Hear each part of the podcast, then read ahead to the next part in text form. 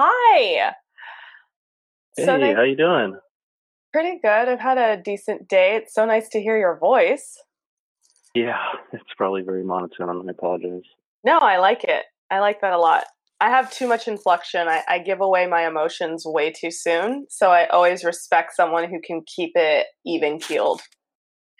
Uh, all right, so we're going to jump in. We're already being recorded, okay? Excellent. All right. So, hi, who are you? How do we know each other? And where can people find you online? Well, let me start off. My name is uh, Lane Sonier, um, and we know each other through my wife. Her name is Brittany Sonier, used to be known as Brittany Argomaniz. Uh, she went to high school. Um, you guys were in the same class, um, and I met you at her high school reunion party that you put on. you know oh, what? And uh, Brittany says you guys also went to college together. I was just gonna say, Brittany and I actually went to Chapman together too. And where can people find you online? Um, generally, I just use uh, Facebook or Instagram. Facebook is just my name, or uh, Instagram. Uh, my name is Lainesta the Gangsta, and that's L A I N E S T A T H E, and then Gangsta with an A as well. Awesome. Is Brittany there right now? Does she want to hop on? Yeah, she's she's here right now. Hi, Brittany. Hi. Hi, Hello. beautiful. I wasn't sure if you're going to be available, but um, thank you for letting me borrow your husband for the next hour. Oh, please do give me a break. oh no, I'm so glad. I don't even remember how I met him at the reunion, but he was just so damn cool. He's more of the social butterfly in our relationship, that's for sure. well, thank you. Thank you again. And if you're hanging out, like please hang out, chime in, cut him off, tell him he's dumb, whatever you need to do. oh, will do. Okay, perfect. I'm so happy okay. you're there though. Okay. Yeah, awesome. Well, Lane, I am so grateful that we connected on Instagram, and um, I don't remember the details of how we met. Like, yes, I planned that reunion, but it was such a stressful, like, crazy, chaotic night. So I don't remember, but I remember thinking, this guy's super cool. I'm going to add him on Instagram. I'm going to tag him in all the photos. And so I've kind of, you know, seen some of your guys' posts and stuff throughout the years. And of course, knowing your wife, Brittany, for God, 15 years now, if not more. But today I wanted to touch base on something that uh, I get, I, I find so interesting being in Southern California. And it's like a common thing and yet a really traumatic thing. And I know that most people who are from Southern California probably have some story about being in a car accident. But from what I understand, you were in a pretty bad one. And um, so I wanted to talk a little bit about that and what your journey has been.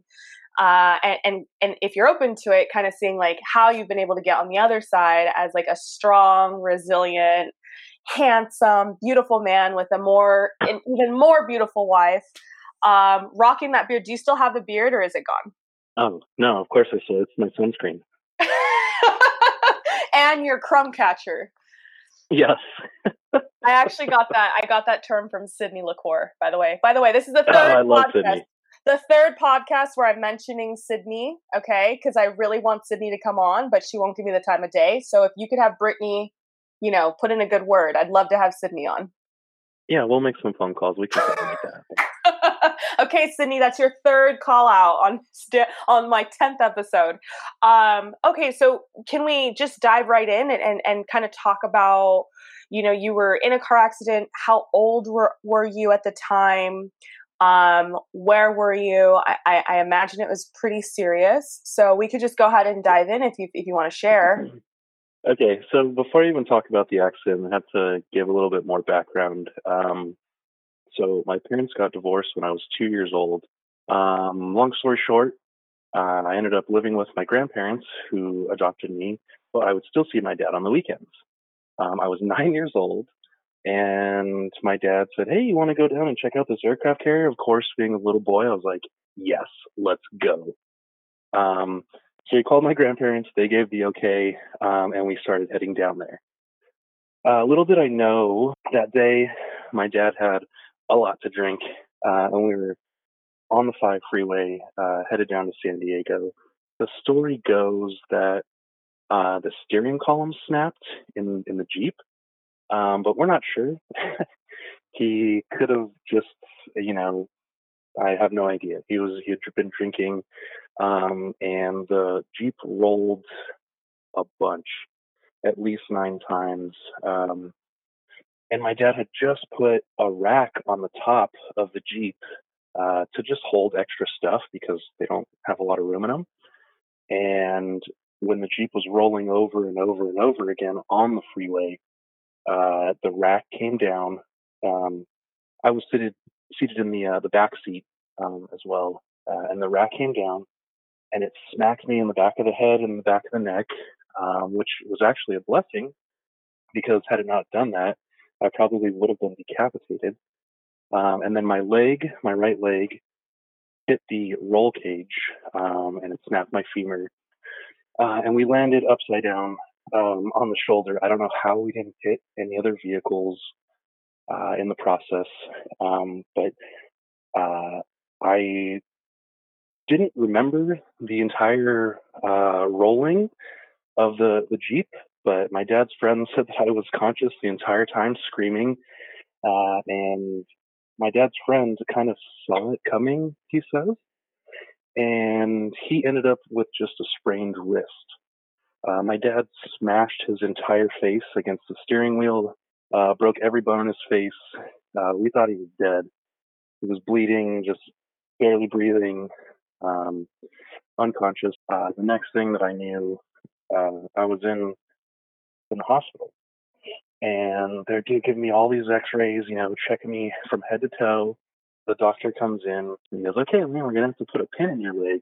And essentially, what that meant was they were gonna numb up my leg, and they got out their Makita drill, and they drilled a big metal screw through my leg, and they put 50 pounds um, of weight onto it to put my leg in traction. Uh, they forgot to do x-rays of my neck, which is probably the first thing that you want to do um, after any auto accident is make sure that the, you know, your, your spine is okay, that your nerves are okay. Um, and then two weeks later, they decided, oh, you know what? We didn't do x-rays. We should probably do these x-rays on his neck. I didn't break vertebrae. I shattered them. Oh. Shattered four vertebrae. And it was in the exact same place as uh, Christopher Reeves, the old uh, actor that played Superman, um, who's in a wheelchair. Uh, I don't know how, you know, I survived or how I wasn't paralyzed, but I just kind of wasn't. uh, I do, I do still have some nerve damage. Uh, they call it Horner syndrome uh, with my pupils. Uh, they're un, they're unequal. Generally, you see it a lot in uh, older people um, or people that are on a lot of serious drugs. Uh, so whenever I get pulled over, I always have to mention, yes, I have Horner syndrome. No, I'm not on drugs, um, which is probably a lie. uh, so uh, they did all this, uh, and then once they discovered that my neck was also broken, they put me um, basically in like a partial body cast from my right my right leg all the way up um, to like my nipple essentially uh, in a cast. And then they had me in a neck brace. I didn't have to wear one of those halos, but I couldn't sit up in the bed. Um, I wasn't allowed to like do anything. And I was probably in the hospital for almost a year. I, I came home to my grandparents because they had adopted me. Uh, my grandmother uh, is an RN, uh, and she basically took care of me and made sure that I got the best care um, through all of this. Uh, like put a wedge between me and my dad as well. So it wasn't just like a, physical injury. Um, it was also like very emotional. I mean, I didn't have any bad feelings towards my father, but he felt terrible um, and had a lot of guilt and you know messing up his own child. Uh, they told me that I would need lots and lots of physical therapy and things would not be the same as they were before. Can you remind me really quickly? Sorry to interrupt, but how old were you when yeah. this happened? How old were you during this uh, accident? I was nine years old. Oh, so I was in the, I was in the fourth grade. And you were in the hospital for a full year. Yeah, and my actually my fourth grade teacher, when I was allowed to come home, uh, she would come to the house and give me the lessons that that she would give uh, her other students during the day. So she was basically working two shifts uh, teaching, oh and and then in between all this, like you know, I'm just in a bed, and you know, if I got to use the restroom or something, like I can't do it by myself, and like she'd have to leave, and other people have to come in. And it was, but I got through the fourth grade, Oh, oh and you know gosh. how you have to do like a, a missions project in the fourth grade? Oh no, you did a sugar cube mission project from the hospital? No, no, no. It's even better than that. So the year before, my grandparents knew that the, the mission thing would would be happening in the fourth grade. They decided to take a trip and visit all the missions in California, which was great, but extremely boring for somebody that's like nine years old, you know. And I put together a book of all the missions in Southern California. So that was my mission report. That's incredible. That's really cute. I love your grandparents. I'm fighting so hard right now because I've said it on a few of these podcasts that I'm doing. I'm like, I will not cry. I refuse to cry. I'm a total crybaby. And I'm trying to stay composed. this is a lot. This is a lot to absorb. There's so many layers and, and how you can s- say it so calmly there's a lot of layers to what you just said not only the physical trauma like you said the guilt of that your father endured and then you know your grandparents and their involvement and then this fourth grade teacher who comes and takes care of you um, yeah. and keeps you stimulated and, and keeps you feel engaged and a part of i'm guessing like your classmates and and this is before the internet and this is before FaceTime yeah. and Zoom calls and exactly. you know how how does a community come to support someone like in this circumstance where it's awkward and scary and sad and, and the kids don't understand? I'm still trying to wrap my head around like getting pulled out of a car it's just a lot. It is a lot. It would be a lot for an adult to go through but then a nine year old, is like, oh my gosh, and you shattered your vert. There's so much to say. You shattered yeah, they, they, just, freaking vertebrae.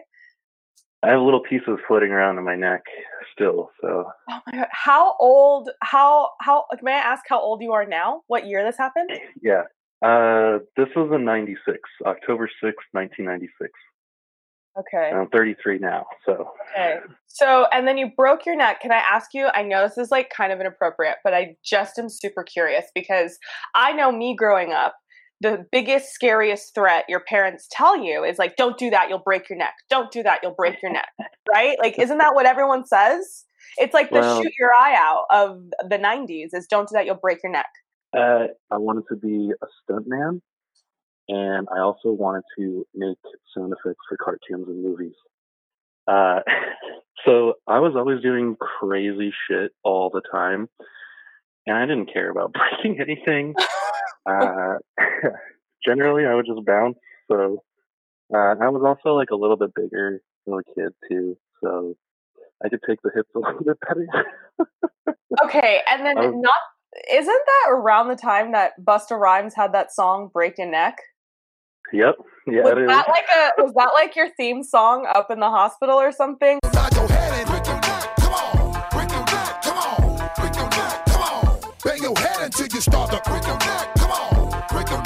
Was that like uh, you? I'm just having visions of you in middle school. Like that song comes on, and you're just in the middle in your. I don't even know. Were you in a cast, a wheelchair? I don't even like.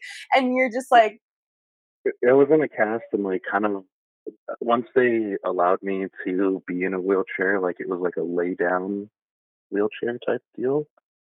um, like I, one of the one of the weirdest things was like all I wanted to do as a little kid was just go into my room, and I couldn't, you know, like I couldn't for the longest time until finally, like basically a year later, when they took the cast off and I could sit up and I could get my wheelchair into my room and that was amazing. So, how like you said that there were a lot of things that you were told. I mean, sounds like you were a rambunctious little boy, normal. You know, you wanted to be a stuntman. Yeah. Um, I grew up doing martial arts, and I actually followed Bruce Lee's uh, story. He, he, was one of my heroes growing up. Bruce Lee. I, I loved watching Excellent kung fu movies Yeah, I, I loved watching kung fu movies. I was very much like a boy girl growing up, and so Jackie Chan was one of them. Bruce Lee, but Bruce Lee, I, I believe, broke his neck. I, I, don't know if that's official, but he did something to his neck where he was in that wheelchair that you just talked about. He was in that same like uh, vertical wheelchair. He was so frustrated, and he knew the capabilities of his body, and he was so frustrated and so angry. But for you at nine, it's a strange, weird thing, but when you're a child, everything's strange and weird because you haven't experienced anything before. Were you aware of your limited capabilities, or was it just a new normal for you? Uh, in a way. So I also like when my grandparents raised me. Um, I learned a lot about um, medicine, terminology, um, anatomy, and physiology. So I knew what was going on and I knew it was wrong with me. But at the same time, it's like you said, like this was my new normal uh, because I was so young. And I think that's what really, really helped me through it. Uh, I mean, I'd broken a lot of bones. So it was my left ankle, my right femur, uh, four vertebrae in my neck, uh, three ribs. Um, was like everything hurt. Oh my gosh! so I, need, I needed it. Break an ankle? Like I didn't know that was a freaking thing. Like you can break your ankle. Yeah. Like, oh, I got a piece of metal from the Jeep actually stuck into uh, my ankle as well in the same. Right and now? I think that's what kind of broke it. No, no, they took it out. Oh my uh, god! they I was like, you just carrying that shit with you the rest of your life. No. Oh my god this is really really i mean this is a lot i'm again i'm saying this as an adult i'm trying to i've uh, i said it earlier like southern california it's very rare that you would say oh I, most people have been in some type of car accident and even when it's a fender bender even when someone rear ends you and you didn't see it coming and nothing happens you have that adrenaline rush i was in Yeah. a a pretty bad car accident in 20 um 2014 or the end of 2013 i was in a, a pretty bad one i was i was fine um you know I, I i was able to walk away after they pulled me out of my car but overall i was fine nothing compared to what you're doing here but the trauma i had it, it took me years before I was comfortable on the freeway. I don't know. I, I didn't go to the hospital. I, I really should have. I ended up going like two weeks later, but I was in a weird Uh, blackout state and not making sense after my accident. But yeah. I'm thinking for you as a child, like you had no control, right? They they you had no control of anything. You had no control of the car. You had no control of who was driving the con- car. You, you and, and you're in this situation. I, I just don't understand how you mentally recover even if if it was a total accident which happens all the time i'm talking like a freak accident you know my accident was a puddle on the road it was a puddle on the freeway i hydroplaned and flew off the freeway it, it was nobody's fault by the grace of god i walk i say by the grace of god i go because yeah. i should Yeah. have been hit by several cars oncoming cars um and i and i wasn't but for you i'm just trying to wrap my head around like you're isolated from your friends you're in physical pain I, i'm just kind of wheeling right now trying to think of this little boy Wow. I I was actually forced to grow pretty fast. Um, and it's basically in the time span before that, from when I was two to to the accident. Um, living with my mother, uh, it was was probably more of a traumatic experience than this entire car accident. Um, mostly because she, after she had a lot of, she suffered a lot from um, postpartum depression and attempted suicide, uh, and it was really bad. And it was so bad actually that my parents divorced. Um, so from the time that I was two until the time that I was nine, uh, we lived in at least like 25 different houses, uh, or not even houses. They were just kind of like a room in somebody's house, uh, some guy that she met at the grocery store like two hours earlier. Um, anything that we could afford was just a roof over our heads. Uh, we never had food. Um, I barely went to school. And when I did, I had to just walk there myself and walk back. My mom had some terrible, terrible boyfriends uh, that didn't help us at all. Um, one of them actually pulled a gun on my mom and I. I had a very different upbringing, and like I said, I was forced to grow up a lot sooner than than most people were, um, and I think that probably is what got me through this accident. Yeah, I mean, I I love that you say that. Like maybe that's that's how you were able to persevere and push through because you were in some twisted weird way being prepared for this battle and journey um, but at the same time i still hear like hit after hit after hit you know i complain because i don't know i i something silly where i'm like oh this boy didn't text me back and i just can't take anymore. Um i've never had anyone pull a gun on me and you had that happen at a young age and i'm like again how do you, pro- do, are you even aware that a gun could kill you? Or are you kind of thinking it's a toy? Oh, like yeah. i don't know. Yeah I, I remember i dropped to my knees and, and i was praying um, and that's the last and i was like woke up in my bed.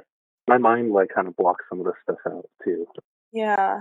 That's so that's what it's funny that you say that. So at the time I had a girlfriend, she's a pathologist and so she studies the human brain and um, she was in school during my car accident and she had asked me a few questions and like I said, I refused to go in the ambulance. I was I was refusing medical care. I don't remember that. I couldn't tell you anything about the accident itself. I remember spinning and thinking I'm going to die. Um, my mom's going to be so sad. It was a week before Christmas and I was like, god, this is going to ruin my family's Christmas. Like I had that mental process and I was like, my mom's going to be so sad at Christmas. But I don't remember when the spinning stopped. I don't remember when my car stopped. I have no recollection of noise. Like there was no sound, it was mute. And obviously, that's not the case. When you're spinning out of control and there's rain and cars right. honking and all that, and you crash into a tree, which is what stopped my vehicle. When I flew off the freeway, I crashed into a tree underneath the freeway. Uh, none of that made noise to me. And she said that our brains do this really weird, beautiful thing where they shut, it shuts off certain senses to protect ourselves from reliving the trauma, to create less memories. And that always stuck with me. And so hearing you say like you don't remember a lot of it, it's a weird, beautiful thing that our brain does to protect ourselves. But at the same time, a lot of times to process, you have to pull those memories. And so it's just I, I can't imagine. I can't imagine, Lane. And I'm I'm like appalled and floored and my I, I'm telling you, I'm really fighting tears right now that you would even share this with me because I didn't anticipate all the pain behind your story and i know that we're not even we're, you're only nine we still have 20 we still have 20 more years to account for let's get to the end where you get married and you're happily ever after um, you said that the doctors told you that there were things you weren't going to be able to do right so you come home to your grandparents you're recovering um, physically, I mean, just breaking your ankle. I'm telling you, I didn't know that was a thing. Like I thought you kind of twist your ankle. Like I, I, yeah, you can break it. There's a lot of little bones. God, I mean, so what were you told? You're a rambunctious nine-year-old who who wants to be a stuntman. You're kung fuing all around the house. If you're like me, you're kung fuing all around the house and breaking bases and getting in trouble. That was me. I broke stuff and got in trouble for kicking too much in my house. Oh yeah. So you're rambunctious. Jackie Chan's fault, you know. I know, I know. I was obs- like, my obsession with Bruce Lee is like really embarrassing. I, I actually don't think I've verbally admitted that to anybody in the last 10 years. So you're lucky. but I, um, yeah, I was, I was like super into ja- uh, Jackie Chan and, and Bruce Lee. And so for you as a boy, but just as a child who's active and, and wants to have fun, I would get upset when my dad was like, don't play in the house. Don't do that. You can't yeah. do that. Let alone you're being told by doctors what that you can no longer what. I was told I'll never play a contact sport ever again. Um, I was also told that I would not walk correctly, um, and for sure I would not be able to run correctly. And I didn't. I was like, doctors, what do they know? You know, and uh, I just continued to heal, and I didn't take it uh, serious at all. And and like you were saying, like Bruce Lee, like he knew his capabilities of his body, and that's the most frustrating part um, about being injured uh, or immobile. Um, and I knew I was like, no, I'm to do that. I'm to do those things. Uh, except, you know, I was living with my grandparents. And my grandma's a nurse, so I really was not allowed to play any contact sports. I wasn't allowed to play soccer anymore. Uh, never allowed to play football in my entire life, which probably saved me from becoming a huge doucher. Um, I dated a lot of football players in high school. I could tell you that's probably the fucking truth. Yeah. So, you know, I did the one sport that is everybody else's sports uh, punishment. Went for cross country and track because it was like, all right, just run. That's all you need to do. Uh, ended up being captain of the long distance track team and captain of the cross country team uh, for my high school. You ran. And I also was, uh, yeah, I also got involved in uh, Boy Scouts. Uh, I did a bunch of hiking, and that that also helped uh, in my recovery as well. Okay, I, I know you're gonna hate me for saying this, but I can't help but think of another little boy who I knew growing up. He had leg braces, and he was told that he couldn't run and then the kids came to pick on him and he ran and broke his leg braces Run, and Forrest,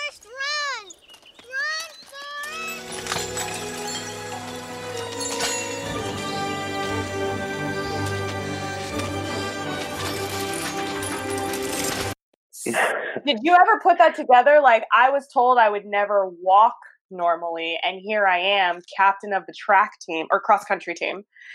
Like, what? I, I, I just, again, that's a, such a quick turnaround between nine and 18 years old. I think I kind of recognize it in retrospect, but really, like the thing about Forrest Gump is like it's either that like he's too dumb or he's too humble to like you know let you know everything, and I think also like just kind of going through the past pain and the physical and the emotional. You know, I think even if I was to have joined a football uh, team, I still would bring that with me. Uh, it's just trying to stay humble and just see help other people that are also in pain uh, and just be understanding. I love that. I really do love that. How how have you been able? If, uh, do you have any examples of how you've been able to help pull people out of pain or help walk them through trauma? I mean, this is such a compelling story. Like I said, I don't even feel worthy to have. I'm like, oh, I should be paying you to listen to this. No, no, no, no way. You you just I I can't imagine how inspiring how many people you've inspired, even people who've never reached out to you. You know, there are chil- those children who you went to school with, they're traumatized. I, I, I can say that. I know that they must be traumatized by that story because it's not the same. But in sixth grade, there was a girl whose appendix bursted. So she had to leave school for three months. Not anything crazy, but she got really sick and she almost died. It was a really big deal. Uh, she had to repeat sixth grade because of it, which was crazy because she was like the top, you know, kid in the class and really smart Yeah. and, and whatnot. That has stuck with me. When I hear of people talking about their appendix bursting, the reason why I take it so seriously is because she quite literally almost died. It was it was pretty bad. She was out of school for a long time and you had the smartest girl in the class had to repeat 6th grade. That story has stuck with me. I can't imagine how many students throughout your journey your story has stuck with them and has probably inspired them. I'm, I'm just being serious. Like, I can't imagine. I was a huge weirdo. Um, so I would always hang out with uh, kind of like the outcasts, just because I felt more comfortable there. So they were writing stories about me being an alien and like all the weird stuff that I would do. And I recently found it, uh, and I was showing it to Brittany. Actually, this was probably like three or four months ago. Um, the stories that my entire class made their own uh, yearbook, and they wrote like a whole chapter about Lane from Mars, and he fell out of the school, the top story of the school, because he was climbing it. And when he fell and when he hit the concrete, an alien popped out of his head, and we all knew that he was really from Mars. Uh, so I guess I had already been like making an impression before I was even in like this car accident, and I think it just kind of added to my weirdness as well because it was just like you you can't kill that guy, like. Can't kill him. Can't kill the alien. Are you an alien? Just to clear the record. I I mean, uh, technically, if you mix up all the letters in my name, you can spell alien. And Oh Um, my god! Get the fuck out of here! That is pretty effing epic. I mean, again, I, you and I met very briefly at a reunion for your wife, and I felt connected to you. So I can only imagine how many other people have shared that connection throughout your life. I think that you clearly are destined for something way greater because this story could have ended 24 years ago in a way more tragic way. Um, and, and so knowing that and being able to look back, um, do you feel like you are nearing knowing your purpose? I don't think we ever really know our purpose, but do do you feel like you have an inkling of what your purpose may be, or are you still kind of like, okay, what the fuck has this whole journey been for? To be honest with you, that's something that I struggle with, and I feel like a lot of people struggle with it um, a lot. And my wife tells me all the time that I need to write a book or or just get these these things down because I've I've lived a lot of different lives. Uh, do you deal with survivor's guilt at all? I don't know if you're aware of that concept, but it's pretty Big time, big time, big time, big time. And I did for the longest time. Um, I used to keep journals, and I purposely like wouldn't read them because it was just too dark. Um, but yeah, like for a long time, I was just like, man, I just wish that I had died in that accident. Um, and I really struggled with it just because I didn't. I don't know. I just didn't feel good about myself. Um, and I didn't. I didn't see like that there was like a light at the end of the tunnel or that I could help other people or any of that. I didn't see anything positive.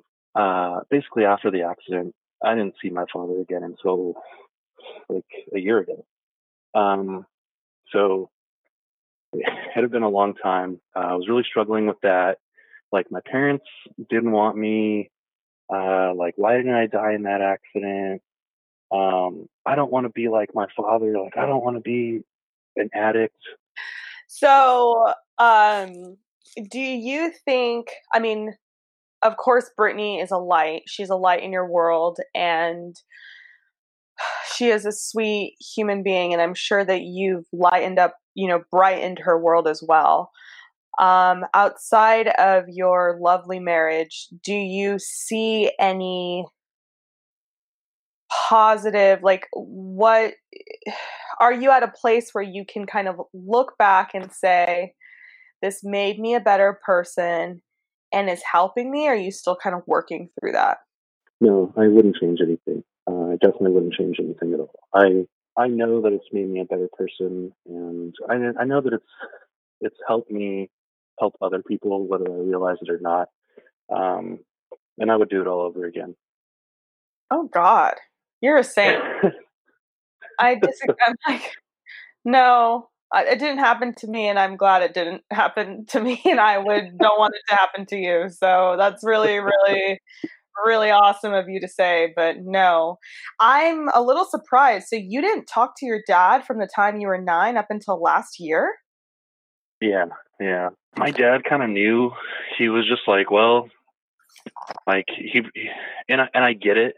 The older I get, I, I say this to my wife all the time. I don't know if she gets it, but I always say like the older I get, the more that like I understand my dad's choices because he was dealing with a lot of guilt.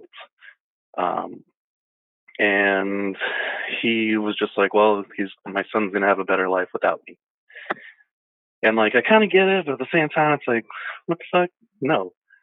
Uh, but I get it. Like, I understand where he's coming from. Like, I haven't necessarily like forgiven him totally, but I'm willing to give him a chance. And I do want to have a relationship with my dad, whether it's like, you know, if it's just a friendship or whatever, that's fine. But, um, so basically, he kind of like stayed out of the picture, stopped coming around. Um, when he was in his dark place, he was definitely like in a dark place, and he's had to go through some things and figure some stuff out on his own. He's kind of got his life together, and I'm in a place where I can accept him without any negative feelings. And it's been great. It's been really, it's been awesome. And we both say like, you know, hey, let's go do some stuff like that we missed out on. And we both understand. We both love each other, but it's, I don't know. It's different. Mhm. Yeah. I I can again not in the same extent, but I can definitely relate to that sentiment. And I Uh, also have a little half sister, and she was kind of like the one that was like, "Hey, you guys should." And, and this is the other part where, like, if he if he just ditched her, I would have been like, "Nah, fuck this guy." But he was there for her, and he helped her, and he was in her life, and that's all I can ever hope for, honestly. Oh. Well, I have no doubt if you and Brittany decide to become parents, um, I'm not gonna cry, Lane. Stop trying to make me fucking cry. If I cry, I will seriously stab someone. Um, no, I, I have no doubt that if you and Brittany decide to become parents, I never assume that a married couple wants to go that route, and I never assume what the family planning process is. But if you do decide to do that, I, I really have no doubt that you will achieve the one and only goal that we can expect as human beings, which is to be more loving and more caring than the parents than our own parents were to us. And and I'm not referring just to your mother and father, I'm referring to your grandparents who sound very loving, very selfless. I think uh, especially knowing that they were your mother's parents, not for, for uh, speaking of your father despairingly, um, disparagingly, um, is such a sacrifice that I can tell you I know a lot of people aren't willing to make. And Yeah. it's for the betterment of you and your life and your identity. Because when we demonize someone's parent, we essentially demonize the child. And I think some people don't realize that until it's too late. So I'm really grateful that you had grandparents who did that for you.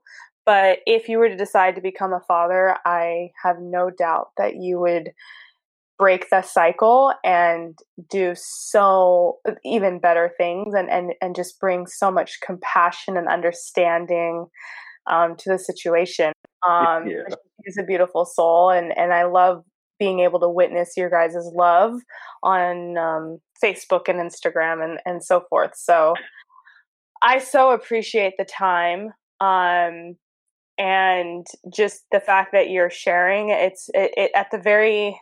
I have to say, like it's it's a reminder to me, someone who's very, um, you know, I get down in the dumps and, and sad on myself, and I feel like my life has been so hard, and nobody understands what I've been through. I feel that way all the time. Now I'm gonna have another one to be like, yeah, but did you break your fucking neck? Like during the time that Busta Rhymes literally made a song called Break the Neck? No, you didn't. So move along. Everybody's different. Everybody experiences it differently, so it could be exactly the same. So don't you got to give yourself a little bit of credit. Thank you so much for for your kind words because man, those are like my biggest fears. Like all I want to do is break that cycle. So You already have. I have no doubt. I'm super excited to see whatever future is in store for you and Brittany. And I really, really thank you for the time um, and the energy tonight. I will probably cry editing this, but it won't count as crying on the podcast. so I'm okay with it. oh boy, yeah. Thank you so much. And if you ever want to talk again, I have lots more stories. I've been in a lot more accidents and almost died a lot more times. So Well, I have your number now. So what do you know about that? Ha ha. Okay. Brittany. All right. Well, thank you. thank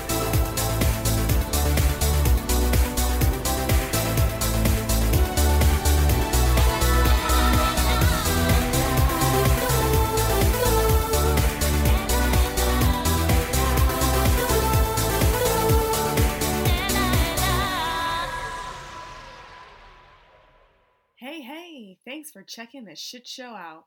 If you have an idea you'd like to be featured here, my email is ellaurbellapodcast at gmail.com. Thank you.